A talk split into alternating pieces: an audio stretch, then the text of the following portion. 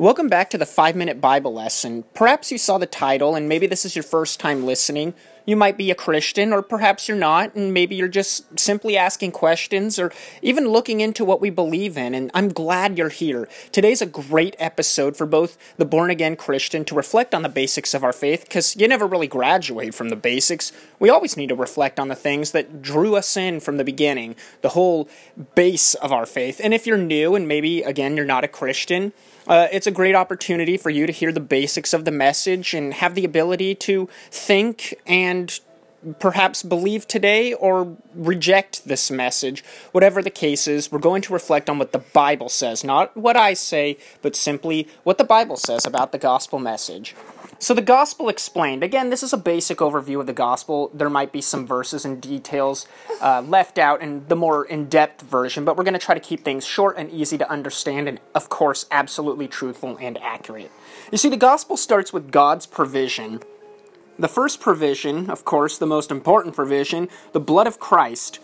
As we see in Colossians chapter 1 verse 20, and through him to reconcile to himself all things, whether on earth or in heaven, making peace by the blood of his cross. This is referring to Jesus Christ's uh, death on the crucifixion, the cross. We see in 1 Peter chapter 1 verses 18 through 19, knowing that you were ransomed from the futile ways inherited from your forefathers, not with perishable things such as silver or gold, but with the per- uh, precious blood of Christ, like that of a lamb without blemish or spot. This is referring to Jesus Christ being the perfect one and for all, one final sacrifice for mankind.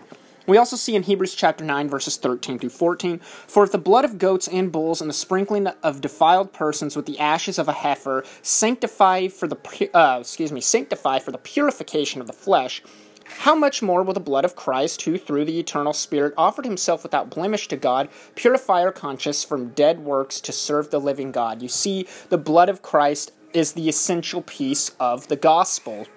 This is all good news. So far, it's been nothing but good news and what God has done for us, right? It hasn't been about you being better or me yelling commands at you, which again, we will get to that part where I talk about the repentance of sins. There will absolutely be commands, and there will be the firm truth of needing to repent and turn away from your sins, and there is a response you need to the gospel. But just before you get panicked or uh, uncomfortable with that part and shut off this message completely, let's again continue to reflect on what God has done for us. The gospel is nothing without God's providence, and again, that's what we're focusing on to begin this message. The second providence, or the second uh, reference to the providence of Jesus Christ's blood, is Jesus shed his blood for all, everybody, we see in Hebrews chapter 2 verse 9, but we see him who for a little while was made lower than the angels, namely Jesus, crowned with glory and honor because of the suffering of death, so that by grace, excuse me, by the grace of God, he might taste death for everyone.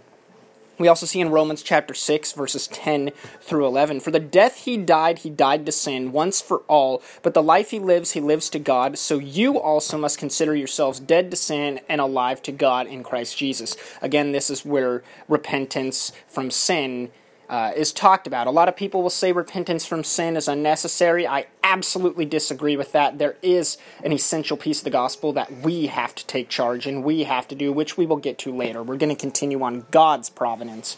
And lastly, number three, the message given that is the gospel, the good news of Jesus Christ. God has given that to us, the Word of God. We read a short uh, message, or perhaps a short summary of the message, here in the book of Titus, chapter 2, verses 11 through 14. For the grace of God has appeared, bringing salvation for all people, training us to renounce ungodliness and worldly passions, and to live self controlled, upright, and godly lives in the present age, waiting for our blessed hope, the appearing of the glory of our great God and Savior Jesus Christ, who gave himself for us to redeem us from all lawlessness and to purify for himself a people for his own possession who are zealous for good works. A lot of people uh, will also say that the kingdom of God has yet to come. But the thing is, when Jesus proclaimed the gospel, he proclaimed the gospel of the kingdom. You see, the kingdom of God is the church, the church is the community of those who have been saved. The gospel is about being redeemed from your sins and being added to the kingdom of God, which then, when the Lord returns on Judgment Day, he will present his kingdom, you and I, the born again, saved Christians, he will present us to God as his holy kingdom. We see now in 1 Peter chapter 1 verse 22, having purified your souls by your obedience to the truth for a sincere brotherly love, love one another earnestly from a pure heart. So here we have the gospel message, which then brings us to this point. Salvation is a gift, as we've often seen so far in the words, Jesus shed his blood for us, he shed it for all. Here is this good news message we are to respond to. Now we're going to look at how to respond to that good news. We see in Ephesians chapter 2 verse 8, for by grace you have been saved through faith, and this is not your own doing, it is the gift of God. A lot of people will stop there and that's it. That's how you receive it. But you see there's more to it than that. Uh, for example, if you'll indulge me in an analogy, on Christmas morning, if you celebrate, where are the presents found? The Christmas presents. They're found at the tree. How do you receive the presents? Well, you have to go to the tree and you have to participate in the procedure that is unwrapping the gifts, opening the gift, and saying thank you. That is, hopefully, you say thank you for your gift. Likewise, where's salvation? Well, it's at the tree. That is the cross Jesus was crucified on. And what do we have to do to receive the gift of salvation? Well, we need to go to the tree and perform and live in the um, proper uh, procedure in order to receive that gift. Again, Christmas, you go to the tree, you unwrap the gifts, you say thank you. Likewise, when uh, we receive the gift of salvation, we need to go through the procedure to receive those gifts. So the question now is well, how do I receive this gift? You must respond and receive the gift. A response is necessary, that is, to receive the gift. What is the procedure in order to receive it? Well, there's a six step process. Now, don't panic. It's not like you got to do this, this, this, this, this, this, and this to be saved. This six step process is overall the same one thing you have to do that is, receive the gift.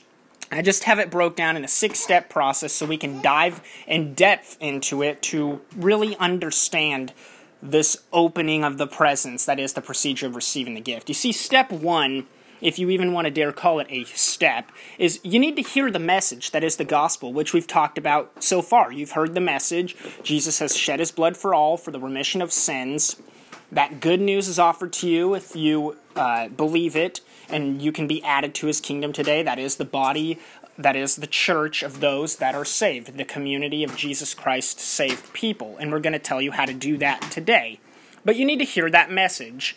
We see in Mark 16, verse 15, and he said to them, Go into all the world and proclaim the gospel to the whole creation. That's why you see and hear guys like me online proclaiming this good news. It's not because we're trying to be annoying, we're simply doing what the Lord said and giving you this opportunity to hear the good news and make a decision for yourself.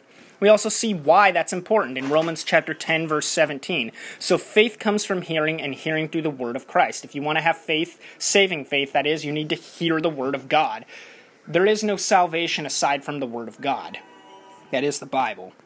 The second step is you need to believe the message. So, yes, you need to hear the message we've talked about, but you also need to believe the message that is the gospel of Jesus Christ and the shedding of his blood, that he was crucified, buried, and rose again on the third day we see in Mark 16 16, whoever believes and is baptized will be saved, but whoever does not believe will be condemned. Why? Well, there's no excuse for anybody to suffer eternal hell for their sins because Jesus has already paid the debt. You need to believe that message to receive that gift. But if you don't believe, then yeah, you're going to be condemned because you've rejected a free gift. There's no excuse for you to suffer, but if you choose to suffer, then so be it. God will make that happen and allow that to happen. We also see in John 3:16, most quoted verse in the Bible, "For God so loved the world that he gave his only son that whoever believes in him should not perish but have eternal life." Simple, right? Moving on, the third step in the response to salvation is you need to repent of your sins and rejection of Christ. Now, repentance means to change your mind, to have remorse over your actions, and to turn from them. To put this in an applicable strategy, let's say you're somebody that watches pornography. Why is it a sin? Because it destroys your image of women, it destroys your relationship with your spouse. If you have one, it objectifies people, it hurts people, it hurts God, and it inevitably hurts you. So, God lovingly wants you to turn from that sin, change your mind about it, decide to stop watching it, have remorse over it, understanding why it's a bad thing, and continue to live your life not watching it. If you stumble into it again, confess your sin to God, He will forgive you, and then you again repeat the process. We see in Luke chapter 13, verse 3 No, I tell you, but unless you repent, you will all likewise perish. And we also see now in Acts chapter 2, verse 37 through 38, the rejection of Christ's part. These people had just crucified Christ. Peter then says to them, you know, you need to repent of your rejection of Jesus. Now, this goes to all of us because all of our sins are responsible for the rejection and crucifixion, uh, crucifixion of Christ. Excuse me, my son is making a little bit of noise right now with headphones. Moving on. Acts chapter 2, verse 37 through 38. Now, when they heard this, they were cut to the heart and said to Peter and the rest of the apostles, quote, Brothers, what shall we do? Unquote. And Peter said to them, quote, Repent and be baptized, every one of you, in the name of Jesus Christ for the forgiveness of your sins, and you will receive the gift of the Holy Spirit.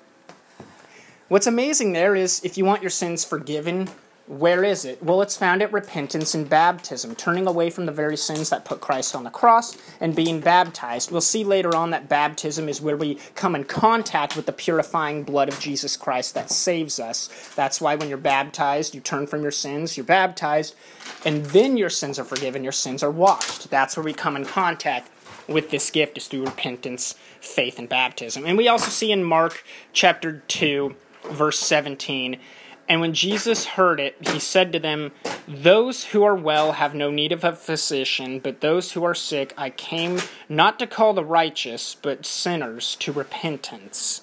Again, Jesus came to, yes, he hung out with sinners, but he didn't do it to condone their actions. He did it to call them to repentance, to save the sinners, to heal the sick.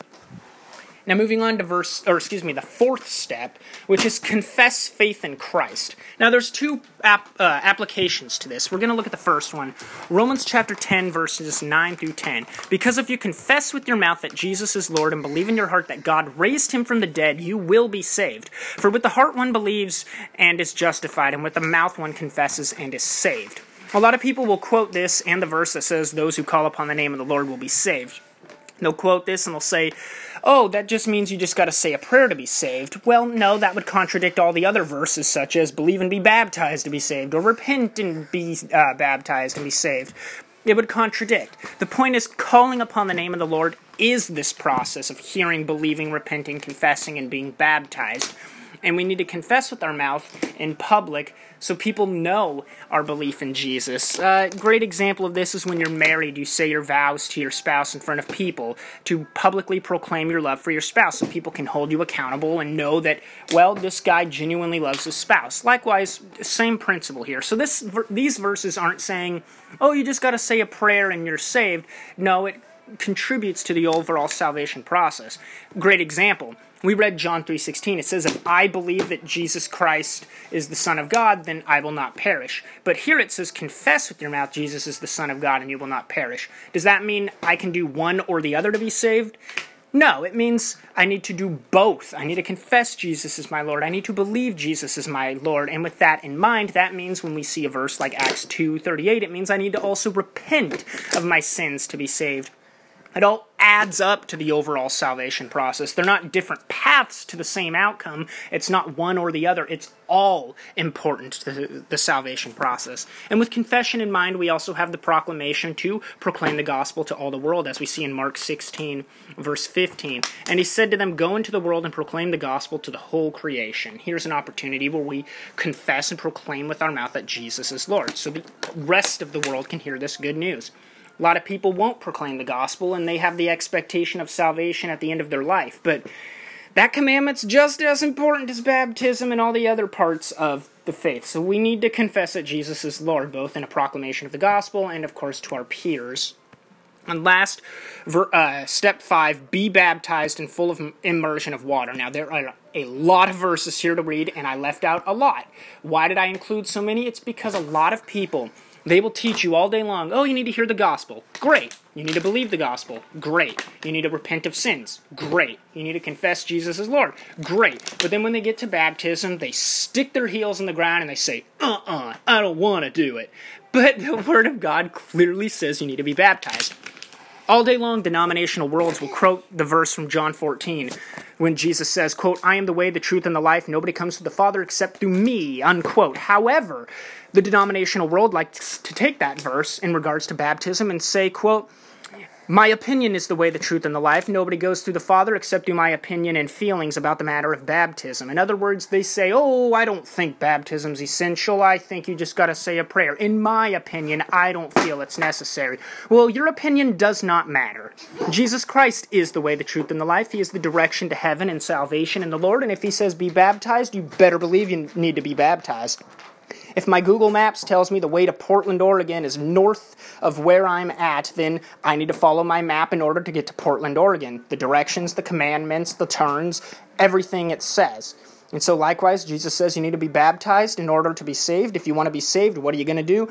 You're going to be baptized. If you're not baptized, you are not saved. You never will be, and it you need to repent and be baptized of that right now. And if you refrain from that, well, then your opinion is the way and the truth and the life in your eyes, and Jesus means absolutely nothing to you if you purposely and willfully neglect the command to be baptized. Now, moving forward to the verses in regards to baptism, we see Matthew chapter 28, verse 19. Go therefore and make disciples of all nations, baptizing them in the name of the Father, the Son, and the Holy Spirit.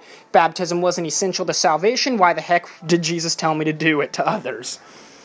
And we also see in Mark chapter 16, verse 16, whoever believes and is baptized will be saved. One plus one is two. Baptism plus, or excuse me, belief plus baptism equals salvation.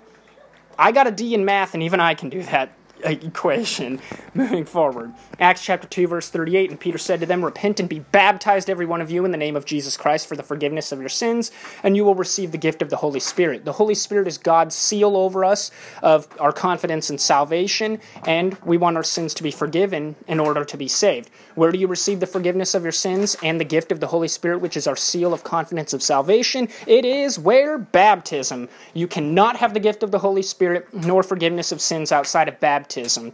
In other words, if you want to get a McChicken, where is it found? It's found at McDonald's. You're not going to get it at Burger King. You're not going to get it at KFC. You're only going to get it at the one stop shop that is McDonald's. Likewise, if you want salvation, where are you going to get it? In baptism. You want the forgiveness of your sins? Baptism. You want the Holy Spirit? Baptism. Salvation? Guess what? Baptism. The one stop shop moving forward. Galatians chapter 3 verse 27 for as many of you were baptized into Christ have put on Christ all day long denominational world will say and i quote oh we are saved by christ's righteousness. We put it on and it's jesus christ's righteousness that we wear. That is absolutely true. But how do you put it on you need to be baptized into Christ to put on Christ. Likewise, if I want to put on my suit, I need to go into my room. I need to put on my suit, thus, I'm in my suit. You want to put on Christ, you need to go into the waters of baptism to put on Christ. And when you come out of the waters of baptism, you are clothed in Christ. You're not going to be allowed into heaven naked. You'll only be allowed into heaven if you wear the garment that God has graciously provided us, which is the cl- garment of Jesus Christ's righteousness, which is thus put on in the changing room, that is, the waters of baptism which gives us Ephesians chapter 4 verse 5. There is one Lord, one faith, one baptism. Simple as that. 1 Peter chapter 3 verse 21. Everybody all day long will say baptism doesn't save, it's not a part of the salvation process. First Peter, I love Peter. He tells you right away, it's plain and simple, that baptism absolutely is a part of salvation. We're going to quote 1 Peter chapter 3 verse 21 now. Baptism, which corresponds to this, now saves you. Not as a removal of dirt from the body, but as an appeal to God for good conscience through the resurrection of Jesus Christ. So, what does baptism do? It saves you, it purifies you with a good conscience through the resurrection of Jesus Christ. What does baptism do? It now saves you. how do you want to be saved? Or how are you saved? Baptism. Simple as that. We also see in Acts chapter 2, verse 41 so those who believed his word were baptized, and there were added that day about 3,000 souls. When you're baptized, you're added. What exactly are you added to? Acts chapter 2, verse 48 answers, or excuse me, verse 47 answers that question praising God and having favor with all the people, and the Lord added to their number day by day those who were being saved. So when you're baptized, you're added. What are you added to? Those who are being saved, which we know is the community that is the body of Christ, the church, the bride of Christ, the body of believers, the saved. You can't be saved apart from the church. If you claim you can be a Christian and not be uh, a part of the Church of Christ, whether you're in a denomination or maybe you claim you're spiritual but not religious and you worship at home, you are not saved, my friend. I'm sorry. Now, of course, there are instances where you have to worship at home due to health or persecution, whatever the case is. But if you're not involved in the body of Christ and you claim that the church is unnecessary, you are missing the point. The church is the saved. It is the kingdom of God. The kingdom of God is here. And on judgment day, God will excuse me, Jesus will present that community, that kingdom of God, the church to God, and we will live with him for eternity. If you're not in the church, you are not saved. Simple as that. Moving on now to Acts chapter 8 verse 12. But when they believed Phil, excuse me, but when they believed Philip as he preached good news about the kingdom of God and the name of Jesus Christ, they were baptized, both men and women. So, when you believe the good news of this kingdom that we just talked about, you must be baptized. Simple as that. We see in every single conversion that is found in the book of Acts of people being added to the church, all these new believers, the foundation of the church, every single one of them were baptized and obeyed this message that we're talking about today to hear, believe, repent, confess, and be baptized. You can't tell me baptism was only essential in the first century, but suddenly now in the 21st it's not. We'll claim all day long that God is the forever, or excuse me, God is the same forever and always, past, present, future. But then when it comes to baptism, we'll suddenly say, well, it's the 21st century, God's changing things up. You just say a quick prayer, you're saved. No, the path of salvation has always been the same in regards to the church, the new covenant. Which brings me, in regards to covenants, to Hebrews chapter 10, verse 22. Let us draw near with a true heart and full assurance of faith, with our hearts sprinkled clean from an evil conscience and our bodies washed with pure water. That's like 1 Peter chapter 3, verse 21. Our conscience is washed with pure water. Where do we come in contact with that pure water? Well, the waters of baptism, of course. It's like John says in chapter 3 uh, to Nicodemus that you must be born again through water and the Spirit. That's a reference to baptism. Why? Because when we're baptized, that's water, and we receive the gift of the Holy Spirit. Water and the Spirit. Excuse me, that's my son's toys in the background. Moving forward now to Revelation chapter 22, verse 14. Blessed are those who wash their robes so that they may have the right to the tree of life and that they may enter the city by the gates. If you want to enter heaven, the kingdom of God, you need to wash your robes. Again, reference to baptism, and we put on a clean robe that is the righteousness of Jesus Christ. We just got two more verses here. I promise we will get through this. Colossians chapter 2 verse 12. Having been buried with him in baptism in which you were also raised with him through faith in the powerful working of God who raised him from the dead. That's where we again in baptism is where we unite with Jesus Christ's death, burial and resurrection. If you want to be resurrected at the end of days and have eternal life, you need to be united with Jesus Christ's resurrection, that is coming out of the waters of baptism. And last but certainly not least, in regards to baptism, we have Romans chapter 6, verses 3 through 4. Do not, or excuse me, do you not know that all of us who have been baptized into Christ Jesus were baptized into his death? We were buried therefore with him by baptism into death, in order that just as Christ was raised from the dead by the glory of the Father, we too might walk in newness of life. Again, a reference to John chapter 3, when Jesus says we must be born again so we can come out of the waters of baptism, born again, and walk in newness of life, which is bearing fruit, repentance of sin, loving God, and loving our fellow man. If you've responded to this gift the one true biblical way, there aren't many, there's one true biblical way, you may have confidence of salvation if we continue to live faithfully. We see in 1 John chapter 5 verse 13, I write these things to you who believe in the name of the Son of God that you may know that you have eternal life. Who did he write this to? One of the churches in Asia, one of the congregations. What do we know about the church? It's those that have been saved. And that and so if you've been added to the church through baptism, you may have confidence and full assurance of salvation. We also see, though, in James chapter 2, verse 26, For as a body apart from the Spirit is dead, so also faith apart from works is dead. Many people will say, oh, you can be a Christian through belief, but you can still live terribly, and so on. Works have no part in salvation. Well, the Word of God absolutely disagrees. If we are truly born again, we are to walk in newness of life, we are to have the works of salvation to show it, the works in our life to show a truly born again, saved person, to uh, show people the goodness of God that they may also come to faith in Him. Our works, that is, loving our fellow man, loving God, repenting of our sins. We claim that Jesus is our Savior, but a lot of times we draw the line at Jesus being our Lord. We want Him to save us, but we don't want Him to be our master and tell us what to do. But Jesus says, nope, it's synonymous. Me being your Savior also means I'm your Lord. I bought you at the price. That means you must obey my commandments, which we also see in 1 John chapter 2, verse 4. Whoever says I know him but does not keep his commandments is a liar, and the truth is not in him.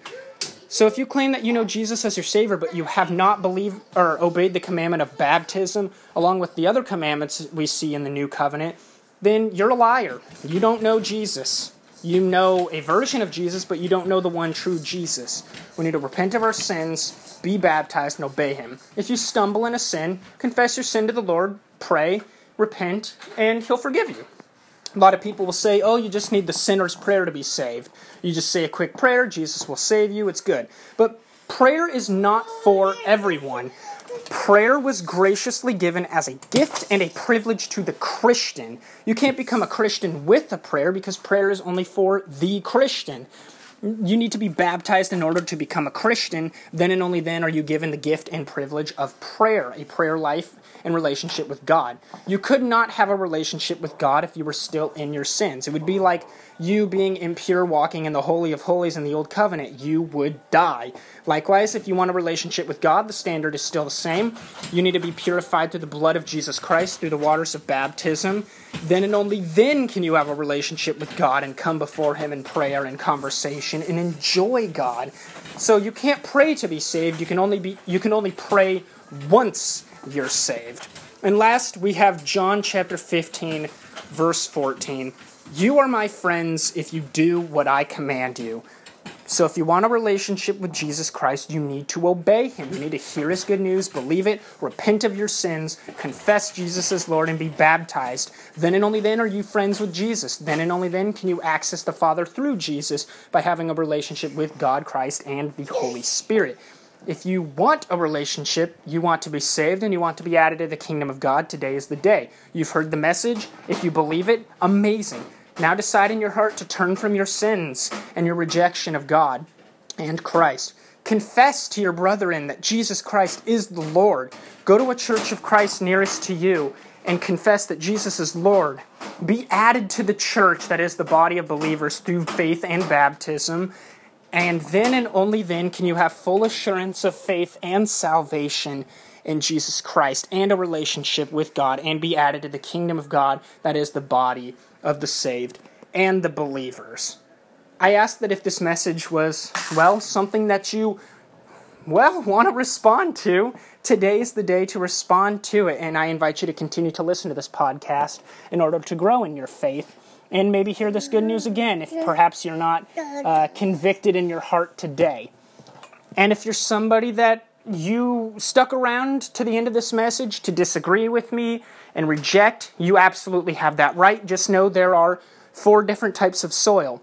There's the hard soil that's going to absolutely reject everything I say. That means Satan has a hold on your heart. You have hardened your heart, and you will not respond to what I say in the appropriate fashion. And that would explain why you might be feeling angry and you might be rejecting what I say. Your heart is hard, and you will never respond to the gospel as long as your heart is hard. You need to soften your heart and allow God to soften your heart to respond to the gospel.